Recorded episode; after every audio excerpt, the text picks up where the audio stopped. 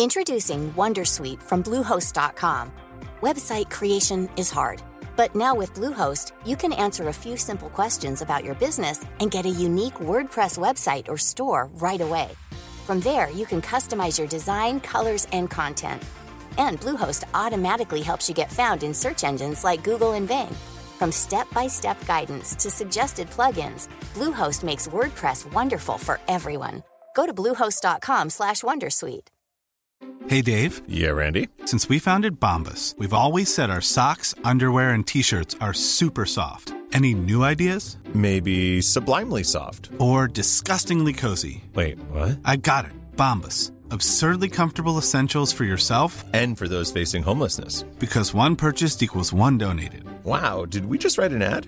Yes. Bombas. Big comfort for everyone. Go to bombas.com slash ACAST and use code ACAST for 20% off your first purchase.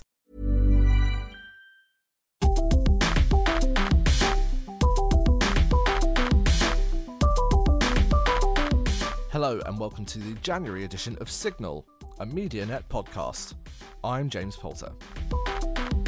Every month, we will go beneath the headlines and behind the scenes with the people and players that are shaping the media world, with in depth interviews with Christian producers, broadcasters, and content creators who are crafting our viewing, listening, and reading habits in the UK and beyond. Later on in today's episode, I'll be catching up with Tim Plyming about his extensive career as a producer within the BBC and his views on the shifting role of the corporation in the era of Facebook, fake news, and of course, Donald Trump. Joining me here in the studio this month is Ruth Jackson, Deputy Editor of Premier Youth and Children's Work, which is uh, new for 2017. Hi, Ruth. Hello. Happy New Year to you. First, we're going to take a quick look back to Christmas and the New Year period, stuff that we've seen, some stuff that we thought was um, interesting, and uh, we're going to also have a little chat about what's coming up in 2017. So, uh, first of all, Ruth, what was your Christmas like? It was good. It was quite hectic. I think it's fair to say that Christmas in my family is never particularly restful. Um, Good. My family is made up entirely of extroverts, so it's just it's quite loud and um, yeah, lots of raucous. So there wasn't kind of the quiet moment sitting down to watch the Doctor Who special. No, we did watch the Queen's speech, Okay. which I thought was you know that was pretty impressive to get everyone to sit down even for like a minute. That was quite yes, an I impressive. know. I think we all got to the end of 2016 worrying whether or not she was going to still be with us, which I think we're all quite happy about. Oh, well done, the Queen, the Queenie. Queenie cold, which seems to now become the uh, the media zeitgeist for Yes. what it's like to have the sniffles. Seems to still be doing the ra- Poor rounds. So at time of recording, the Queen is still alive, and we're very happy about that. uh, it was an interesting Queen's speech this year as well, Mm. actually, because it was you know very, I think. Um, dedicated to kind of the the forgotten amongst us and the, know, uh, that kind of really passionate christian message came through again it's amazing to have her isn't it On, Yeah, and I, a- I feel like she's got sort of more and more explicitly Christian, which is which is brilliant. And um, uh, and I guess a a lot of the celebrations around her 90th birthday earlier in the summer were quite sort of laced with Christian commentary and things like that, which is great exactly, as well. So yeah. yeah. we were all like, "Yeah, you go, Queenie." it's been really interesting to see how the BBC particularly have had to kind of deal with that as Mm. it's become more over over time, isn't it? You know, you kind of think that you know that was never. You know, obviously they they've always had a kind of impetus to to present that in the real way, but it's it's really coming through a lot more strongly. Mm. Yeah, so, and in it. terms of the kind of the news and stuff as well, that's been a real kind of 2016 was a really interesting year. Mm, I thought uh, for the news. I think we we all know and we've all spoken about it. That the media has spoken about it ad nauseum about you know how wrong the polls were, Mm. um, and this kind of year of kind of post truth has been a, a really interesting one. For me, I think it's uh, when we were looking back over kind of some of the stories that kind of came out. I think one of the big trends for 2016, which I hope doesn't continue into 2017, was this whole kind of fascination with the celebrity death mm. cycle. Mm. Sad, obviously, and for each one of those, you know, kind of lives and families, we have to kind of be, you know, kind of compassionate for. But at the same time, a really interesting thing of this kind of almost fetishization of this kind of mm. celebrity death and it becoming the thing that you know my Apple Watch was kind of beeping with uh, you know news alerts every couple of weeks with this person has passed away, which I think is really it's a sad thing, but. Yeah. I just wonder, are we placing maybe too much emphasis? Do you know what I mean on on these celebrities that perhaps I don't know when the last time you thought of X name, you know, it suddenly becomes a, a kind of big thing for you. I suppose it obviously peaked over Christmas with, with what happened with George Michael and also with with Carrie Fisher and her mother as well. So, uh, how did you kind of feel about that when it was happening? It's interesting, isn't it? Because I think we feel like we know celebrities, don't we? It, you know, if it's particularly if it's someone you've grown up with, so someone like Carrie Fisher, if you were really into Star Wars as a kid, it, you know, in some senses you do feel like someone you know has died. So I can completely understand that. But there's definitely a balance to be struck as well because, you know, when you've got a terrorist attack in Turkey or, you know, another kind of awful thing where hundreds, thousands of lives are being lost, it feels disproportionate to be um, leading with a story about a celebrity and not um, not leading with a story of like grave humanitarian crisis. So, you know, something like the evacuation of Syria was like w- was a big story, but that. Uh, in in some senses, that that's a huge story. The evacuation of hundreds of thousands Exactly, of people. yeah. In 2016, in some senses, it was quite a terrifying year. You know, hate crime went up set 75% after Brexit, whatever you agree, you know, whether Yeah. you agree with the decision or not. Um, and, and in some sense, you know, with everything that was going on in America, it did just feel quite a fractious, divisive year. And in some senses, those celebrity deaths were like an epitomization of everything that was worrying and terrifying and unknown and all of that. So, Yeah. i in some ways, it wasn't necessarily just the deaths themselves, it was kind of what that represented. And so I spoke at Christmas at our carol service about, you know, 2016 hasn't particularly been a good year for most people. Um, and and the need for peace within that. So I think there is a sense in kind of owning that actually 2016. Yes, we can blame 2016 for all of the ills in society, Yeah. but there is a sense in kind of owning it probably wasn't a particularly good year. But Yeah. actually, we have we have hope through you know. Yeah, I, I- think yeah we have hope for 17. It's a really interesting one as we look forward this year. I think I was talking to someone over the Christmas period and just saying that well, 2016, you know, look at these kind of more bigger issues um, to kind of bring the the lens out a little bit, but it was the year that we bro- voted to um, leave uh, the European Union, but it's not the year we've done it, and that's Yeah. still to come. It was the year that we voted, well, that the American uh, public voted in Donald Trump, but it's not the year that he's come into power. So there are these other kind of big Mm. consequential things that while those decisions were made in 2016, 2017 holds them yet to come. yeah. Um, and there's this kind of duty of care that I think the news media and reporting and generally, uh, not least for Christians who are working in that space, have as we kind of go into this year to really now think, okay, well, those decisions may have been made, but now's the time to actually report on them and make sure we go below the kind of that that Yeah. headline. You know, for Yeah. every one of those celebrity deaths that happened, or you know, the amount of vitriol that was kind of being heaped at Trump from all different sides of the um, of the political spectrum there's an awful lot of other kind of things that were going on below that. You know, if you particularly if you look in the US, uh, you know, the the lack of reporting of things like what was being done to abortion laws at state level, or what was happening to kind of um, you know changes in kind of healthcare and education provision.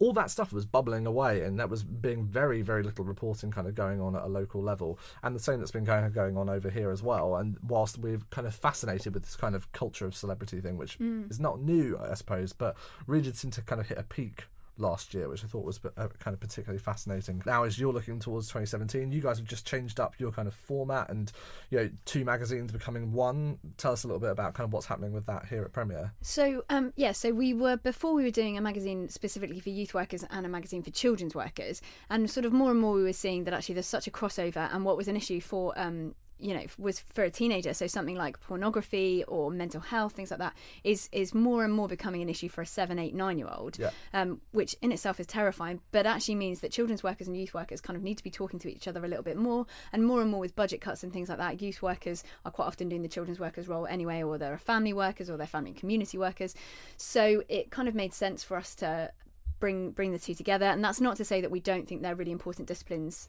by themselves. We do. So there's going to be stuff that's explicitly for youth workers explicitly for children's workers particularly on more kind of curriculum based resources um, but and the idea is that it's more than a magazine. So we're not actually calling it premier youth and children's work magazine. We're calling it premier youth and children's work.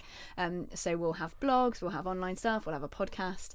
Um, and the idea is that hopefully we won't just be reaching the youth workers and the children's workers. We'll be reaching the pastors the vicars the parents everyone involved in young and children, which which is everyone. Yeah, and I suppose that's one of the interesting things for you guys, right? Is that your audience actually now broadens out far further than the dedicated quote unquote youth or children's worker because so Yeah. many people are doubling up on those jobs as well. Yeah, and I think actually there's the age old saying that it takes a whole church to raise a child, and I think that's really been our vision behind it as well. Is that you could give this to just you know the old lady who sits at the back and thinks she's got nothing to do with young people. You can give it to her and be like, look, this is what's going on. She, you know, she's probably not going to read it quite as rigorously as a youth worker, Yeah. but just so that she's aware of what's going on, so she can pray for the young people, even if she's not kind of talking to them. Yeah, it's really interesting. And one of the things that you guys have been doing for a little while now, but you're doing it again in, in this kind of new format, is is this kind of index of horror, or, or The axis potentially of good and axis of evil, good- yep. there, there's good and evil to it. So Yeah. just tell us a little bit about that. It's really interesting. Yeah, so at the back of every magazine, we do something called the Axis of Good and Evil, where we rate um, how useful something is for youth and children's ministry. So at the top, it's really useful, at the bottom, it's not useful, um, and then right to left is great and bad. And we do it through um, for sort of cultural things. So we've done it for apps, we've done it for websites, done it for video games, that kind of thing. But what we did at the in the most recent issue was looking back on 2016 um, and what has been useful for. So there's obviously some stuff that's really bad, but has been quite useful for youth ministry. So actually, dead celebrities fell in that category in the Yeah. top left because yes, that's a really sad thing and a really bad thing, but it's been a helpful way to talk about death, to talk about celebrity culture, Yeah. to talk about that sort of thing with with young people and children.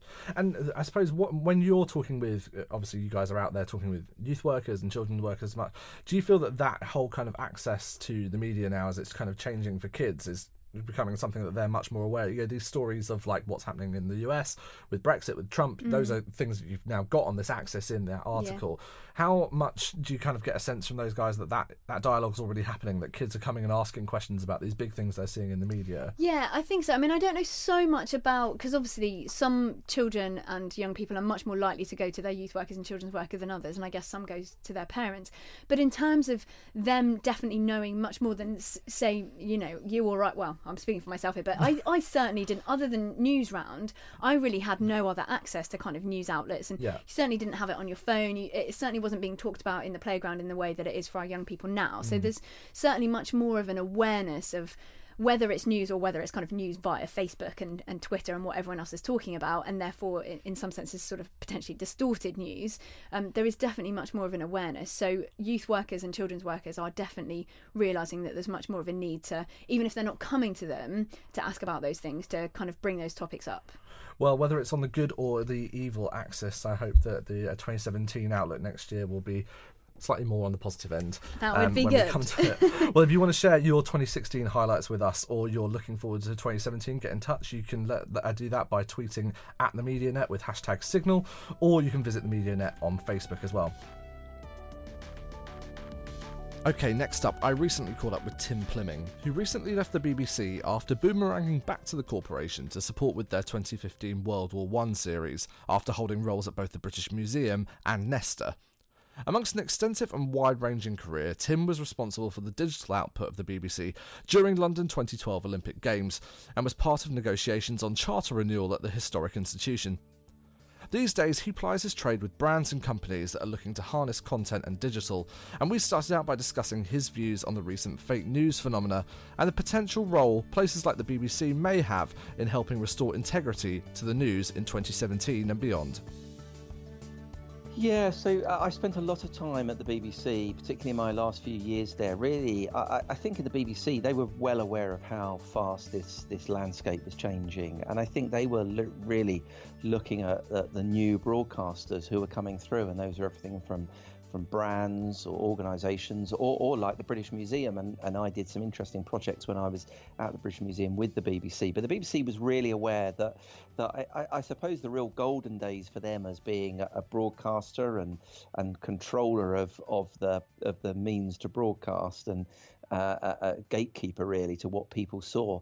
BBC had really realised that that world was changing, and I was involved in a lot of work at the BBC, particularly ahead of charter renewal, looking at what that meant for the BBC uh, in the years to come. Uh, you know, if if everyone was going to be able to be a broadcaster, what what therefore the role of the BBC? And I was on a, a number of working groups at the BBC. In fact, still sit on a board, uh, an advisory board at the BBC, just helping, I guess, that organisation really think, okay, well, what what what the BBC, what role for the BBC in in this changing world? Because I, I remain passionate about the BBC and the importance of having an organisation like the BBC. But you know, its role will change as this whole host of, of new entrants uh, become become broadcasters in their own right.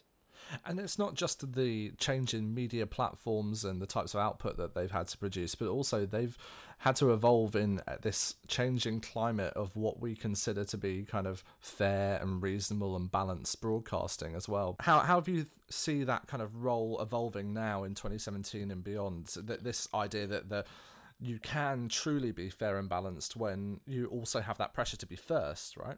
Yeah, no, that's right, and and um, in, in, some ways, the role of the BBC, I mean, from my view, the role of the BBC becomes even more important. You know, in a world of of 2016, where we towards the end of 2016, we're really, you know, thinking and talking hugely around fake news.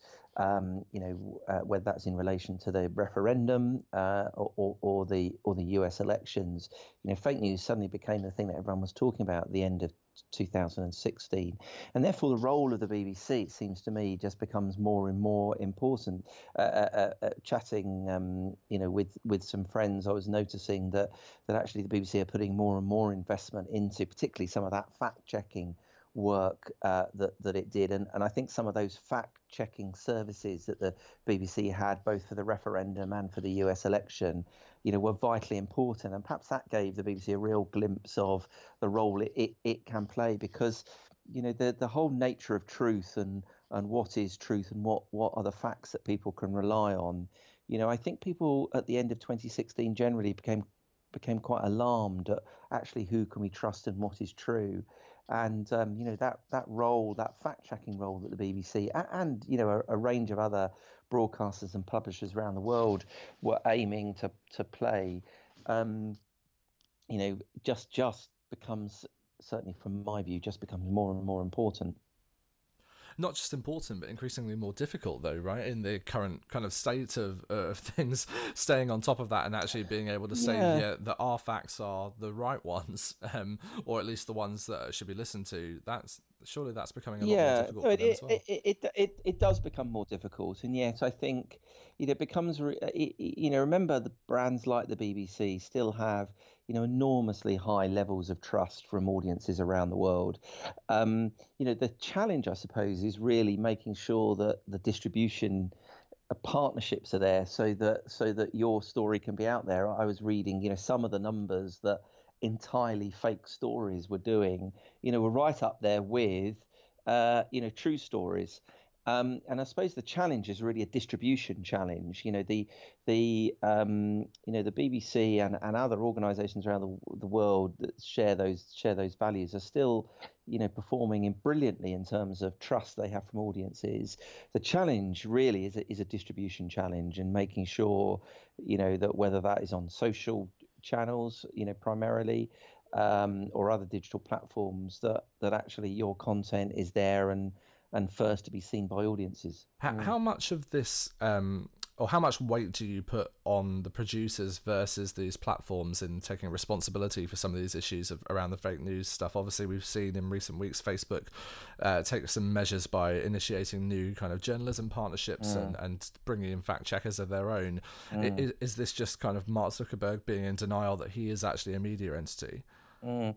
I mean, uh, again, it's a personal view here, but my, my personal view is that those. As a person with a very deep voice, I'm hired all the time for advertising campaigns. But a deep voice doesn't sell B2B, and advertising on the wrong platform doesn't sell B2B either. That's why, if you're a B2B marketer, you should use LinkedIn ads. LinkedIn has the targeting capabilities to help you reach the world's largest professional audience. That's right. Over 70 million decision makers all in one place. All the big wigs, then medium wigs, also small wigs who are on the path to becoming big wigs. Okay, that's enough about wigs. LinkedIn ads allows you to focus on getting your B2B message to the right people. So, does that mean you should use ads on LinkedIn instead of hiring me, the man with the deepest voice in the world? Yes. Yes, it does. Get started today and see why LinkedIn is the place to be to be. We'll even give you a $100 credit on your next campaign. Go to linkedin.com slash results to claim your credit. That's linkedin.com slash results. Terms and conditions apply. Introducing Wondersuite from Bluehost.com. Website creation is hard. But now with Bluehost, you can answer a few simple questions about your business and get a unique WordPress website or store right away.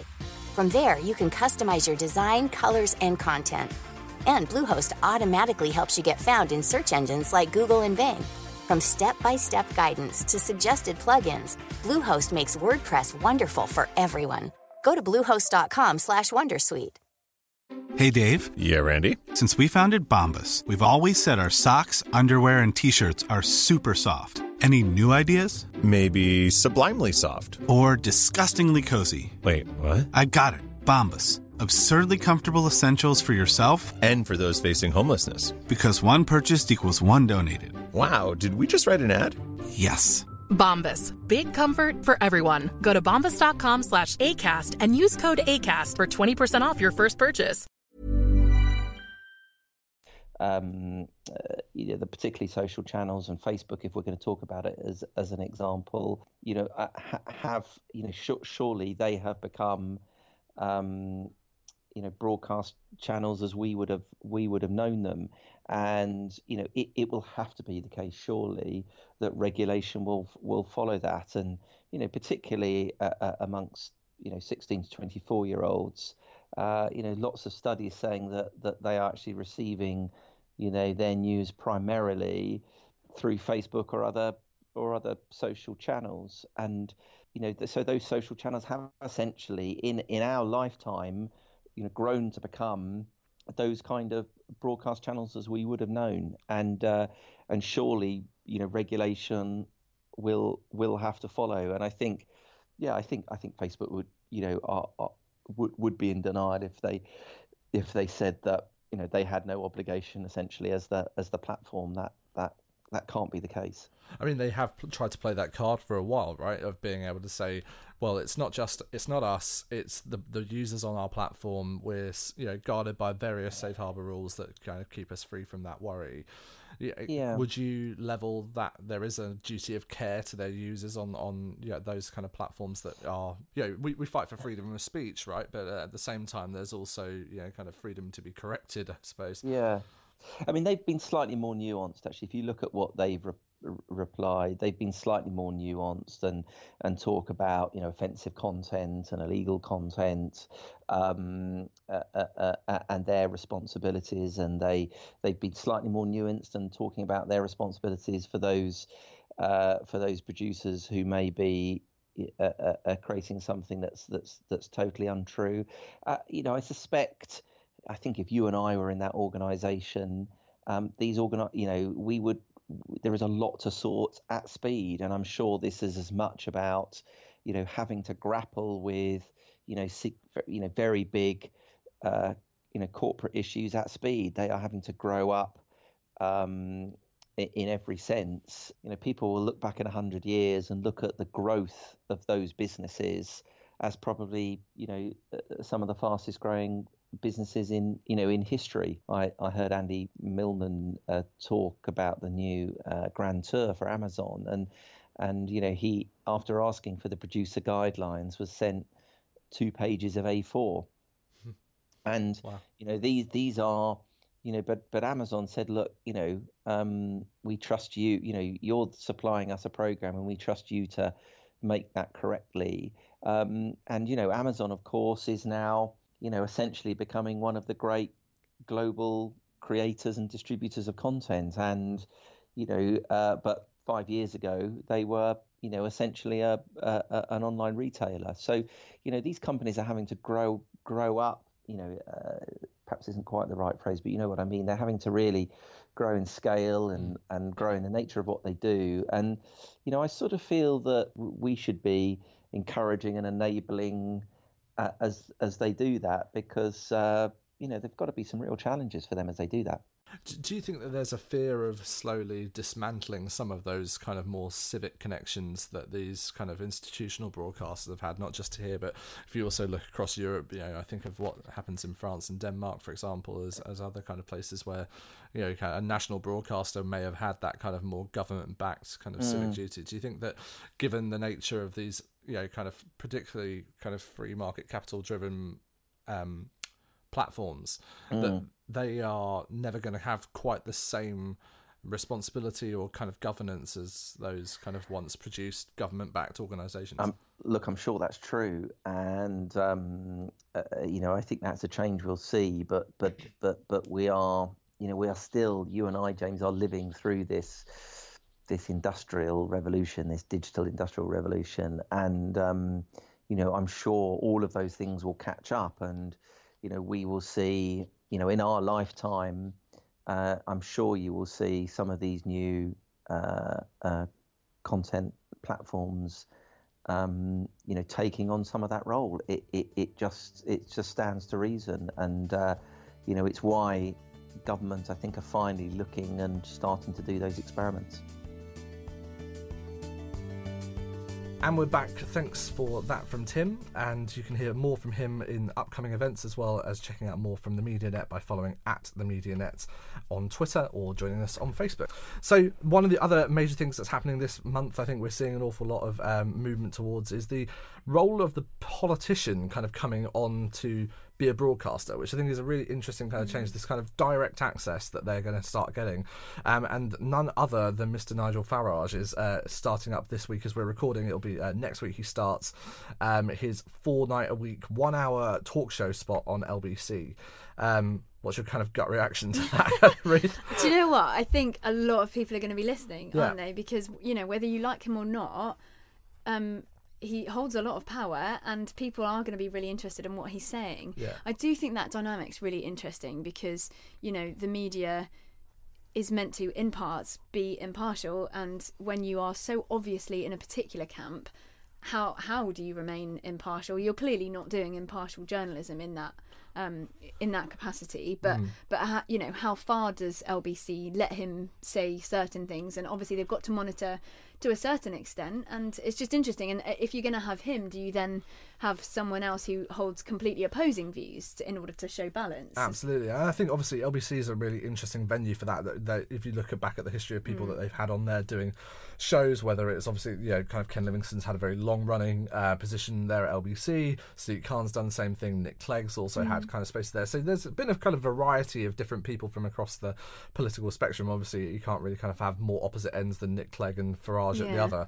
But um, yeah, I think it's a really interesting kind of dynamic of that talk show format for him to be kind of having. Was you know why you know why do you kind of get this platform? And he's like, well, mm. I have something to say. Let them come at me if they've got yeah. if they disagree. Which obviously he's he's the person to kind of yeah. come and do that with. Yeah, I th- I mean it's it's because it's obviously very different from him being a guest on someone else's show where he's quite clearly got an agenda, and you'd you'd probably have a balanced panel of people. This is kind of him. Yeah being the person. And I think it'd be really interesting to see who they get and what questions they get to sort of be fired at him. Well, that kind of almost unfiltered thing. I mean, mm. obviously, the, the, I think the guys who produced that show and all of the kind of uh, call-in shows on, on LBC are very good at kind of mm. managing mm. the right type of person that phones up.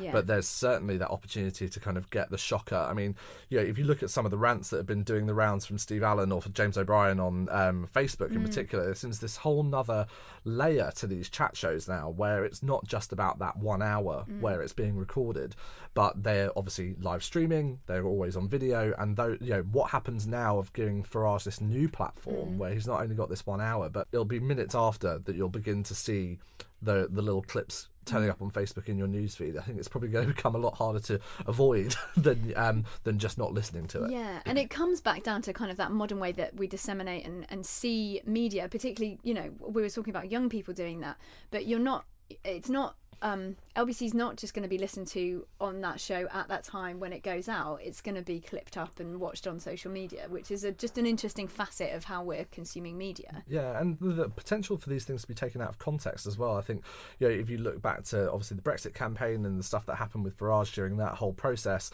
obviously we can talk, you know, if you want about that bus, but technically it wasn't really his. Mm. But certainly the posters and things like that, the, the kind of the, the scandals that he managed to embroil himself in, those at least were coming out of campaign offices that were fairly planned. I think it's going to be really interesting to see what happens to him when put literally on the spot in a live instance. He's yeah. very good. He's very good at handling that. He's yeah. obviously entertaining as well. And, you know, you can not deny that he's an interesting kind of character to yeah. listen to, and certainly has a lot of opinions, whether you agree with them or not.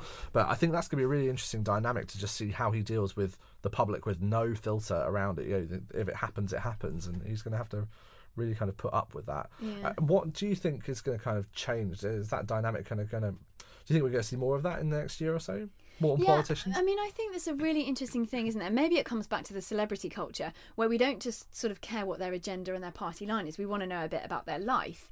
Mm. Um, and I think, you know, the Obamas are quite a good example of, you know, they've their children have been quite in the public eye, which seems to be quite an uh, that's quite a rare thing when it comes to celebrities. But actually, that's been really nice. So there was a thing with Obama's daughter Snapchatting some of her friends, and people were desperate to get a hold of her Snapchat, and they didn't in the end. Um, but just that kind of the the, the sort of behind the scenes of the celebrity. And so i think i think there really is a, like a bit of a desire for that for for kind of the uh, celebrities and politicians like unhinged is definitely not the word uh, unfiltered. There we go unfiltered. Yeah uh, I think that yeah, it's Farage is a kind of an interesting standing point, but I think you, you see this like, kind of role of the shock jock in particular kind of changing a little bit. I mean, it's a very American concept, right? You kind of come from that kind of thing coming over here, and he's certainly one of those people that would, if anyone embodies the kind of the, the shock jock. I mean, uh, it's come a little bit, particularly to LBC with people like Nick Ferrari and stuff in the past, but he's going to kind of present a new, different dynamic, I suppose, to LBC. And it, you're right, it's an interesting one that he kind of can have a platform when whilst not elected and you know obviously a lot of people voted for UKIP in the last election and they didn't necessarily have somewhere to um, you know kind of have that outlet. So I think I think that's going to be really interesting uh, whether or not the fact checkers are going to be out after him I think is going to be super fascinating. Yeah. you know the uh, we've obviously kind of seen a lot in the past year as we kind of talk about 2016 this whole idea of the post-truth um you know when you're live and you're chatting that way there's not anyone editing or double checking the Yeah. kind of facts i wonder maybe just how lbc are going to handle that if he or other presenters kind of go off script and off of the facts you know it's going to be a, a very difficult thing for them to kind of keep a handle on Yeah, it is. The post truth thing's really interesting, isn't it? Obviously, the year of 2000, the word of 2016. Um, and I, I think it's all very well for us to kind of, you know, slate people for post truth. Obviously, Donald Trump uh, sort of became the byword for um, post truth, whether that's fair or not. Um, he sort of i think it's fair Okay, sure. Just you know, trying to keep my options open. Um, he became the byword for sort of post-truth stuff, but actually, I think it's really interesting. We sort of level it against politicians, but I do think that you know, in the church and well. In the media for sure, but even in the church, like, do we exaggerate the number of people who've kind of made commitments? Do we exaggerate how well our ministries are going? Do we Yeah. exaggerate how many people we've spoken to in our office about God and oh, and all of that? And I, I guess there is kind of a sort of self-reflection element to the post-truth thing as well. Like, what is truth, and and Yeah. you know who has a monopoly on truth? And, Yeah, and also you know sometimes exaggeration is the thing that gets people interested, and so yeah, how much is it that we should remain that? If you keep everything purely factual, Yeah. and and the fact is you know the thing that people are fighting over at the moment. You know what's a fact? Uh, you know, Is Yeah. it my fact or your fact? I think that's you're absolutely right. There is a element of you know, integrity and honesty that we have to hold ourselves to, whilst also we want a clickbait title, Absolutely, You know, yeah. and as journalists, we should we should be looking for lots of clicks on our article. But how do you do that while maintaining the truth? And where do you kind of stretch the facts? And how do you stay integral to the story? And it's it's an interesting one. It's a really interesting one. Yeah, I think the dynamic for Christian journalists in particular, I think that particularly those who are working, you know, I've got friends who are working in kind of commercial publications and the impetus to churn out more content, more, you know, kind of more of the time, um, and or also being measured by so many more barometers than they ever were before. You know, gone are the days where someone can kind of go out on a three month feature story and spend time, ret- you know, just reporting it back once without having to also tweet every day and do a blog along the way. That you know, there's you've got to fill a lot more content than you ever did before, and so I think that's going to be a big, big shift actually as the kind of quality quantity kind of question comes up is that how do you fulfill that kind of clickbait title make sure you get people in front of the story um, which actually have something of substance that is honest and truthful behind it. That's a really kind of interesting Yeah. uh, dynamic which they're they're going to kind of have to to put up with um, and I think one of the other kind of trends that we're seeing a lot more of is kind of connected to that was that I've seen more people turning off comments as well from news sections in recent days, which kind of I, someone I was having a kind of argument slash heated conversation with someone on Facebook the other day about this. And it's well, what's the point of having that ability to comment on a, what is a quote unquote news article? Yeah. Um, and actually, I think there's a massive role for comment there. I, yeah, I personally would kind of go against those guys turning off comments because where else are you going to kind of Yeah. get that accountability of people Well, coming I, back? I think that's the thing, isn't it? Traditional media, so my background's television. Traditional media, it would be the voice of the experts kind of broadcasting their opinion. And what's so amazing about social media is actually we're all on, to a certain extent, a level playing field and everyone's got a Hmm. voice. And actually, if you turn off that capacity for people to have a voice, then you're just going back to broadcast media.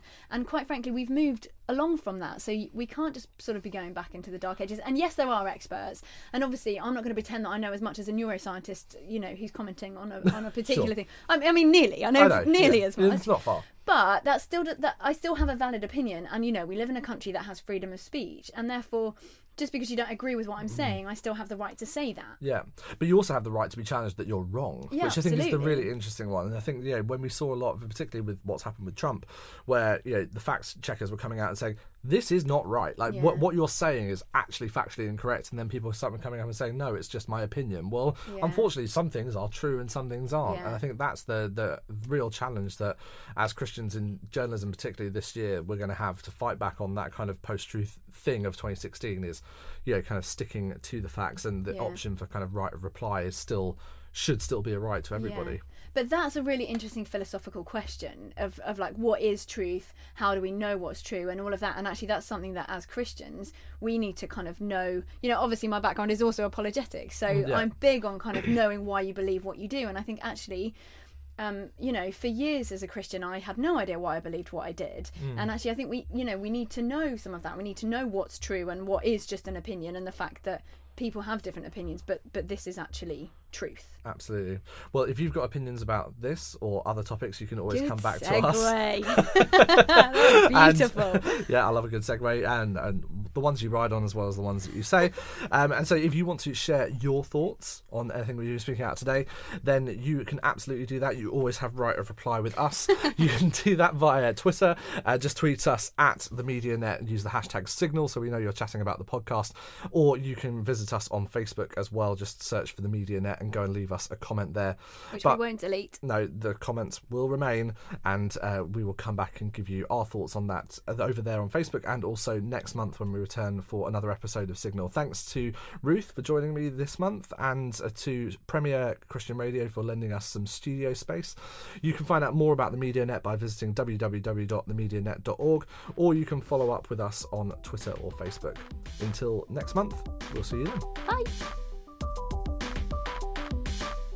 Thanks for joining us for Signal, a podcast from the MediaNet. And if you liked what you heard, why not go ahead and subscribe to the show? You can do that over on SoundCloud or on iTunes. And while you're there, why not leave us a review?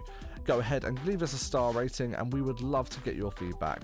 Until next month, we hope you enjoyed Signal, a podcast from the MediaNet.